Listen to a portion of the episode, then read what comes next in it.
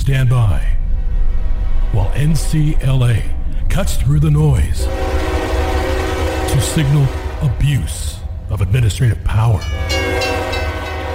This is Administrative Static with Mark Chenoweth and John Vecchione.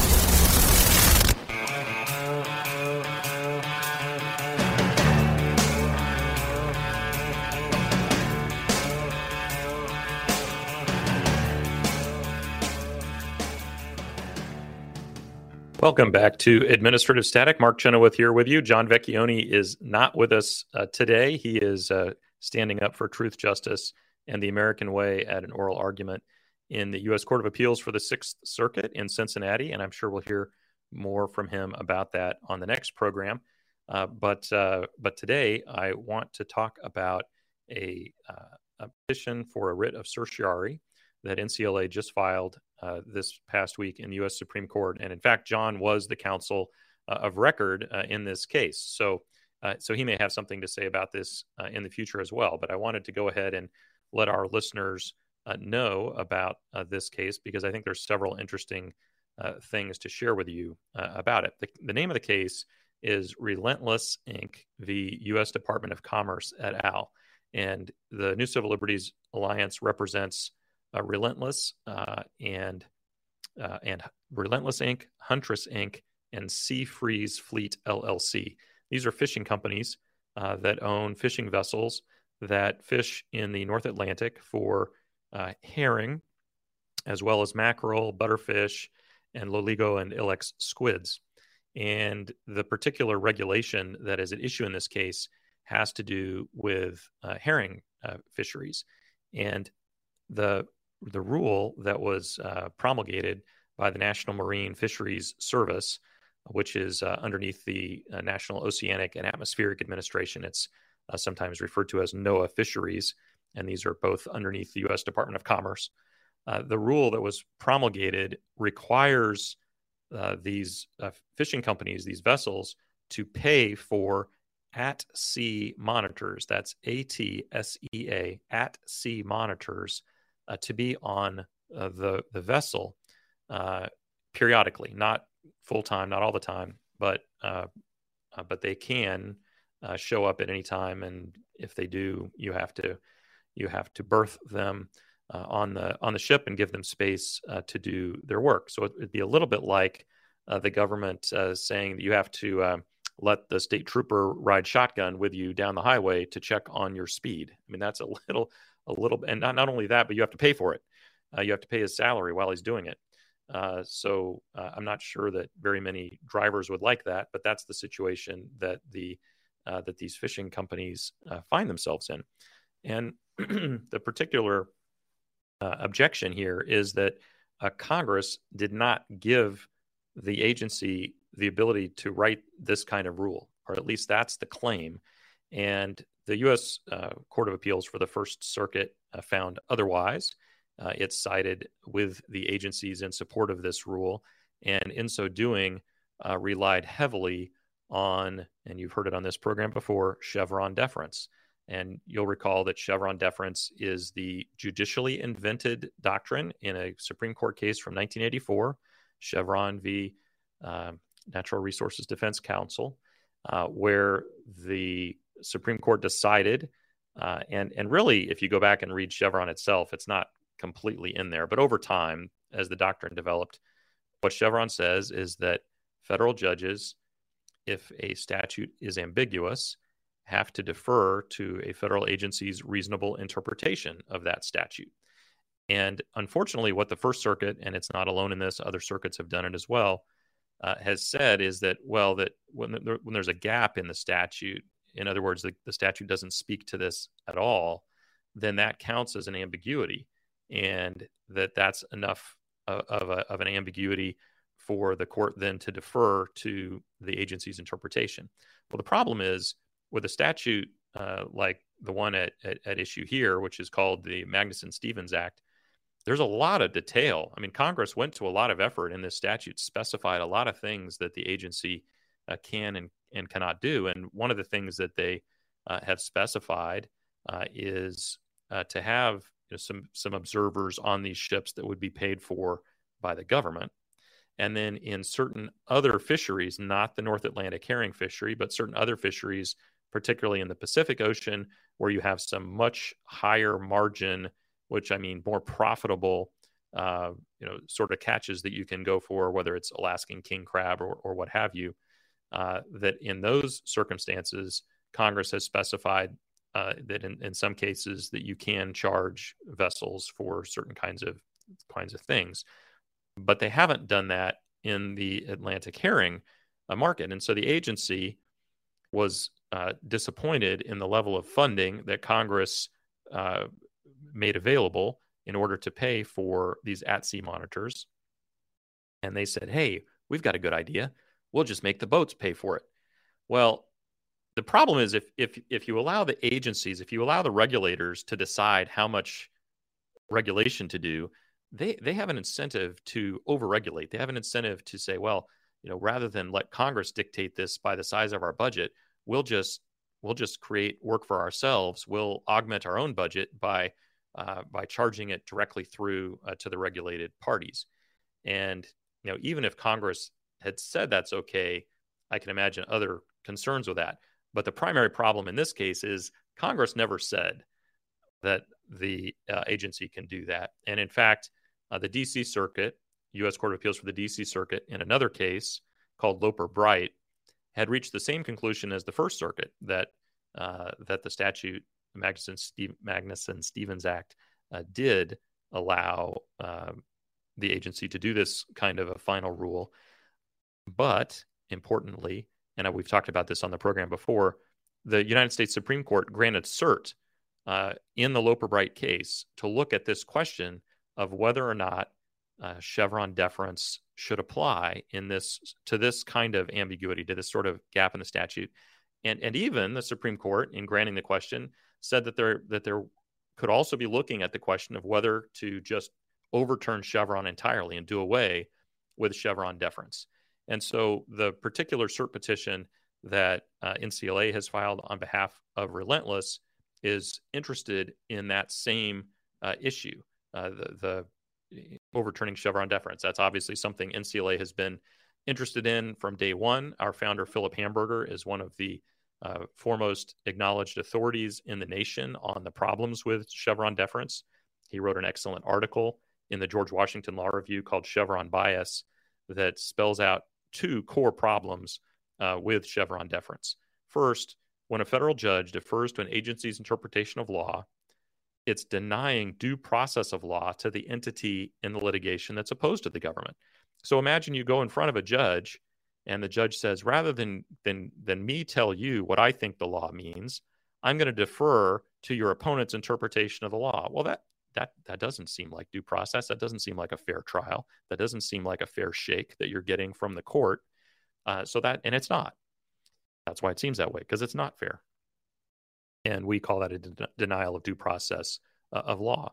At the same time, employing such a deference abandons the actual office of a judge. The duty of judging is the duty of judicial independence. The Constitution goes to great lengths, and I think we've run through those on the program before. I won't do it today, but there are multiple ways. It's not just life tenure. It's not just not reducing the salary of judges. There are multiple ways in which judges are insulated. Article 3 judges are insulated and their independence is preserved precisely so that they can provide their independent judicial judgment about the meaning of the law. And if instead of doing that, they defer to an executive branch official's or an executive agency's interpretation of a statute, then you're no longer getting the benefit of Article 3 judicial independence. So that's the other problem with Chevron deference, is that it undermines this judicial independence.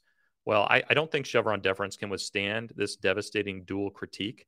And that's why it's certainly my hope that the Supreme Court will grant cert in Relentless as well, and will permit the New Civil Liberties Alliance to argue the case alongside Loper Bright.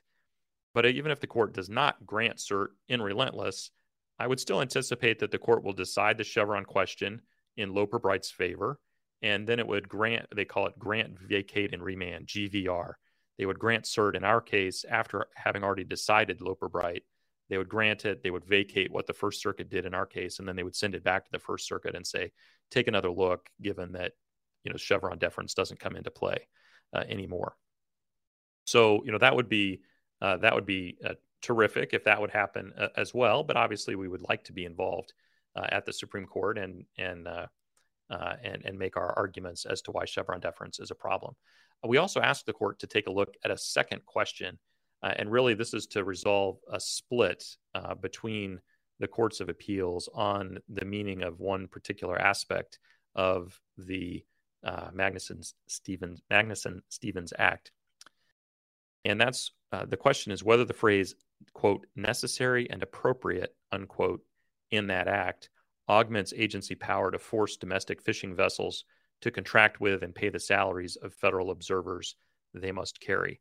So what happened in the First Circuit and in district court is that this necessary and appropriate phrase was given a pretty broad reading by the court, such that they decided that kind of broad, vague language empowered the agency to come up with the regulation that it did. And, you know, that's not our view. Our view, that language is way too non-specific in order to have empowered the agency to self-fund, essentially, with this at-sea monitor rule that it came up with. And we would like for the court to weigh in on that as well, because the Fifth Circuit, in another case on a different rule, looking at that same language about necessary and appropriate, did not think that language was broad enough to authorize the rule there. So there is this conflicting treatment of key MSA language that we think the court could take a look at as well.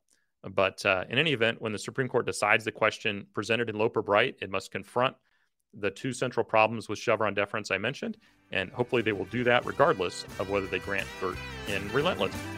We'll be back with more right after this.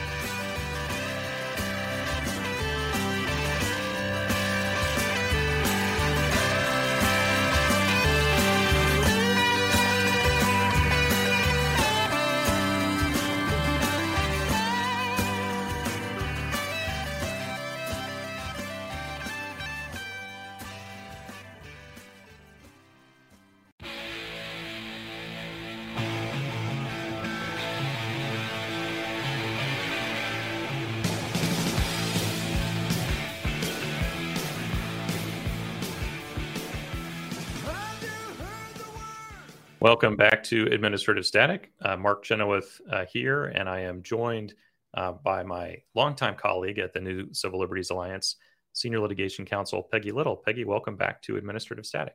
Thank you, Mark.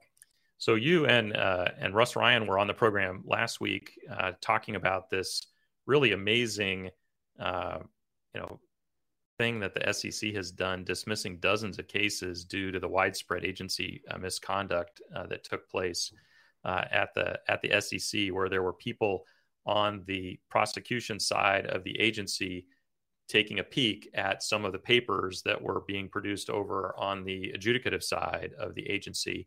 And we talked about the fact that this couldn't happen if these two functions weren't housed in the same, in the same entity. And that's just a structural problem that needs to be gotten rid of in the administrative adjudication process.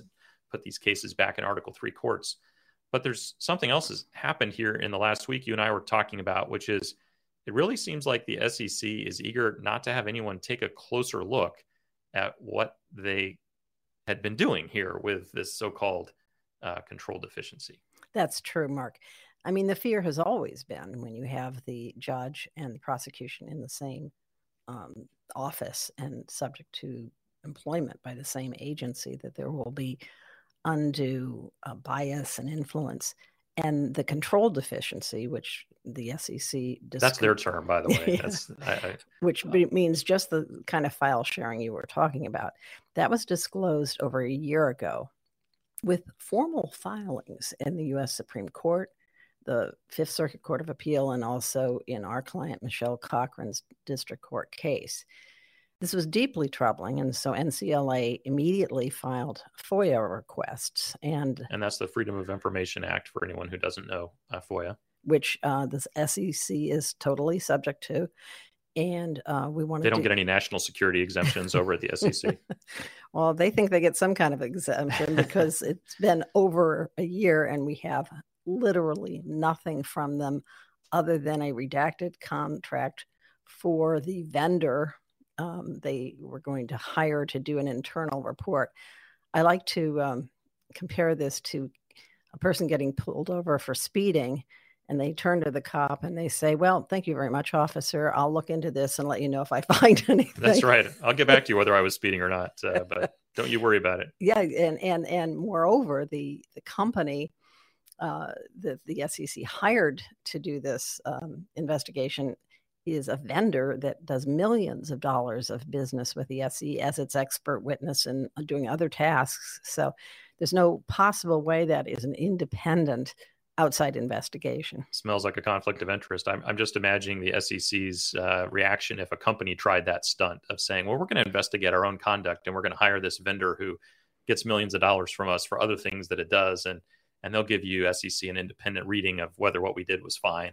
And I'm sure you'll just take their word for it. Funny you should mention that. I have just done legal research on examples of where the SEC did exactly that to private companies and heaped penalties upon them for those sorts of conflicts of interest.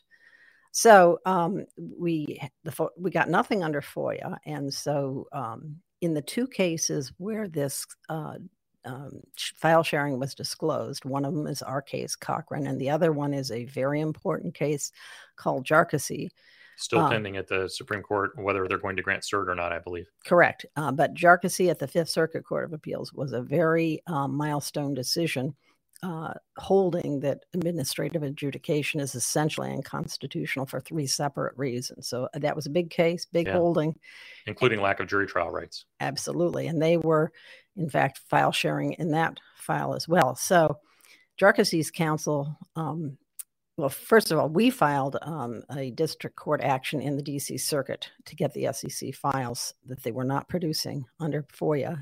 And Jarkesy's counsel also filed a FOIA enforcement action in the Galveston Superior Court District Court. And the recent FOIA developments just this week in both cases are pretty fascinating. I call this, the SEC puts itself on moot. And I mean moot and mute. Yeah. In that it's essentially trying to silence any kind of inquiry into its conduct. In our case, in the D.C. Circuit, we received just a couple of days ago a communication saying, well, they dismissed all these cases and they disclosed a report about it. Therefore, there's nothing further to be disclosed. And well, the reports that we produced publicly answer all of the questions that you asked, or that's what they want to have you believe. But that is not how FOIA works. In fact, it's expressly not how FOIA works. Under FOIA, you can't ask the agency to create a document. They have to turn over the base documents that are relevant to the file sharing. And it's longstanding for FOIA law that we can't ask them to create a report. We only get the base documents, emails that are shared. Who discovered the control deficiency? Was it a whistleblower? How was that handled? Why was it not turned over to the Inspector General as something this important should be? And we know that that should be so because Congress specifically held a hearing on the control deficiency and directly asked the Deputy Director of the SEC why the IG had not been contacted. Yeah, and my question would be if I were on that panel, and if the IG has more important things it's looking into, what the heck are those? Because this sounds really, really severe, and I would be surprised if this didn't make the top of the list for internal investigation at the SEC. I think it makes the top of the list of what the SEC is profoundly uncomfortable with having anyone look into. Yeah. So in our DC action, what they ask us to do is say that their report satisfied all of our requests. And that's nonsense, both legally and factually. Yeah, nonsense on stilts, you might say. Indeed. And in the Galveston action, they pulled a stunt that's even more baseless, which was that during the pendency of that court proceeding, the SEC closed the FOIA request, so they're under no duties to respond. And wait. Let me just make sure that people are following the ball here. So they said that even though You have sued us over our non-compliance with your FOIA request.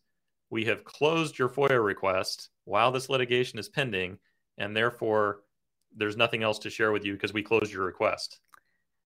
Absolutely. Yeah, that's okay. I'm not sure that a federal district judge is going to be amused by that. I'm actually told this federal district judge in Galveston is not going to like that one bit.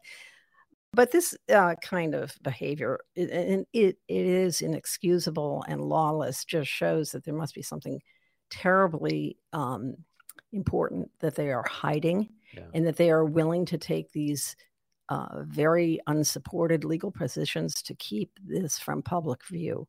Or to at least drag it out and try to delay whatever the bad news is that's underlying. Which is terrible, because they disclosed this over a year ago. And I assume they fired all the people who were involved with this misconduct? Well, maybe just to silence them. Who knows? But we're not aware of anybody's head having rolled over this. No, but more importantly, it was very important to Michelle Cochran's case to know what went on. That is fundamentally relevant to her claims that these proceedings are unconstitutional because of their bias. Yeah. And same thing with Jarkesy. The file sharing is directly relevant to an open case and what the SEC's tactic has done. Because if your listeners remember last week, they tossed out Michelle's case. And so her case is now technically closed. And so we will never know. And they're trying to say that it's closed, and so she no longer has standing, essentially, to inquire into what happened. Not only she, but 42 other people directly affected, and then there were also people who had their bars lifted.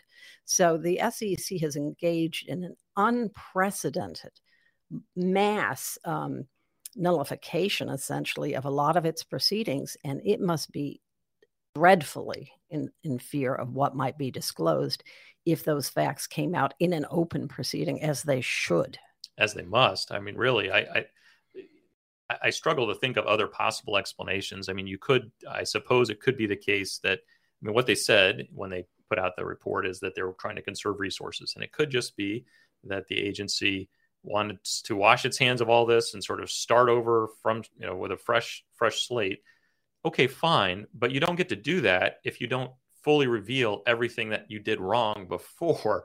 And it's not for you to decide whether you get to start over with a clean slate. At least Congress needs to be fully informed of all of the malfeasance that took place, because it might want to make some changes to how the agency is going about its business before it starts with the clean slate. Right. And so what they've done is nullified Michelle Cochran's ability to get discovery in a lawsuit about what happened, which would be far more efficient than the FOIA request, which keeps being delayed. And so she's... Well, more efficient because you have a federal judge who can direct the agency to comply immediately with discovery requests. Precisely. So Michelle Cochran has been denied the ability to have evidence in her case. There's other kinds of line drawing that the SEC has done. In that report that its vendor helped it create, they also say that these remedies are only being done in open cases.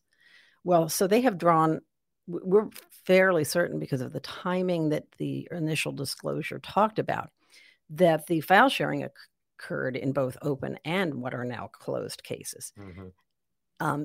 So the SEC is drawing a line there in terms of who even has the ability to get information, and all of the people who may have had a final decision or settlement. But think about the final decision that was affected by that kind of file sharing. Paid a fine or whatever. Exactly. Or a person who settled not knowing, although the SEC would have known, that there had been this kind of improper file sharing. Well, they don't get to decide who gets the benefit of that information and how that will play out legally. Yeah. But that's what they have attempted to do here. They sure have. It's very arbitrary. And thank you for bringing it to the attention of the listeners here at Administrative Static. Good luck with your ongoing FOIA requests. Thank you. I'll be up on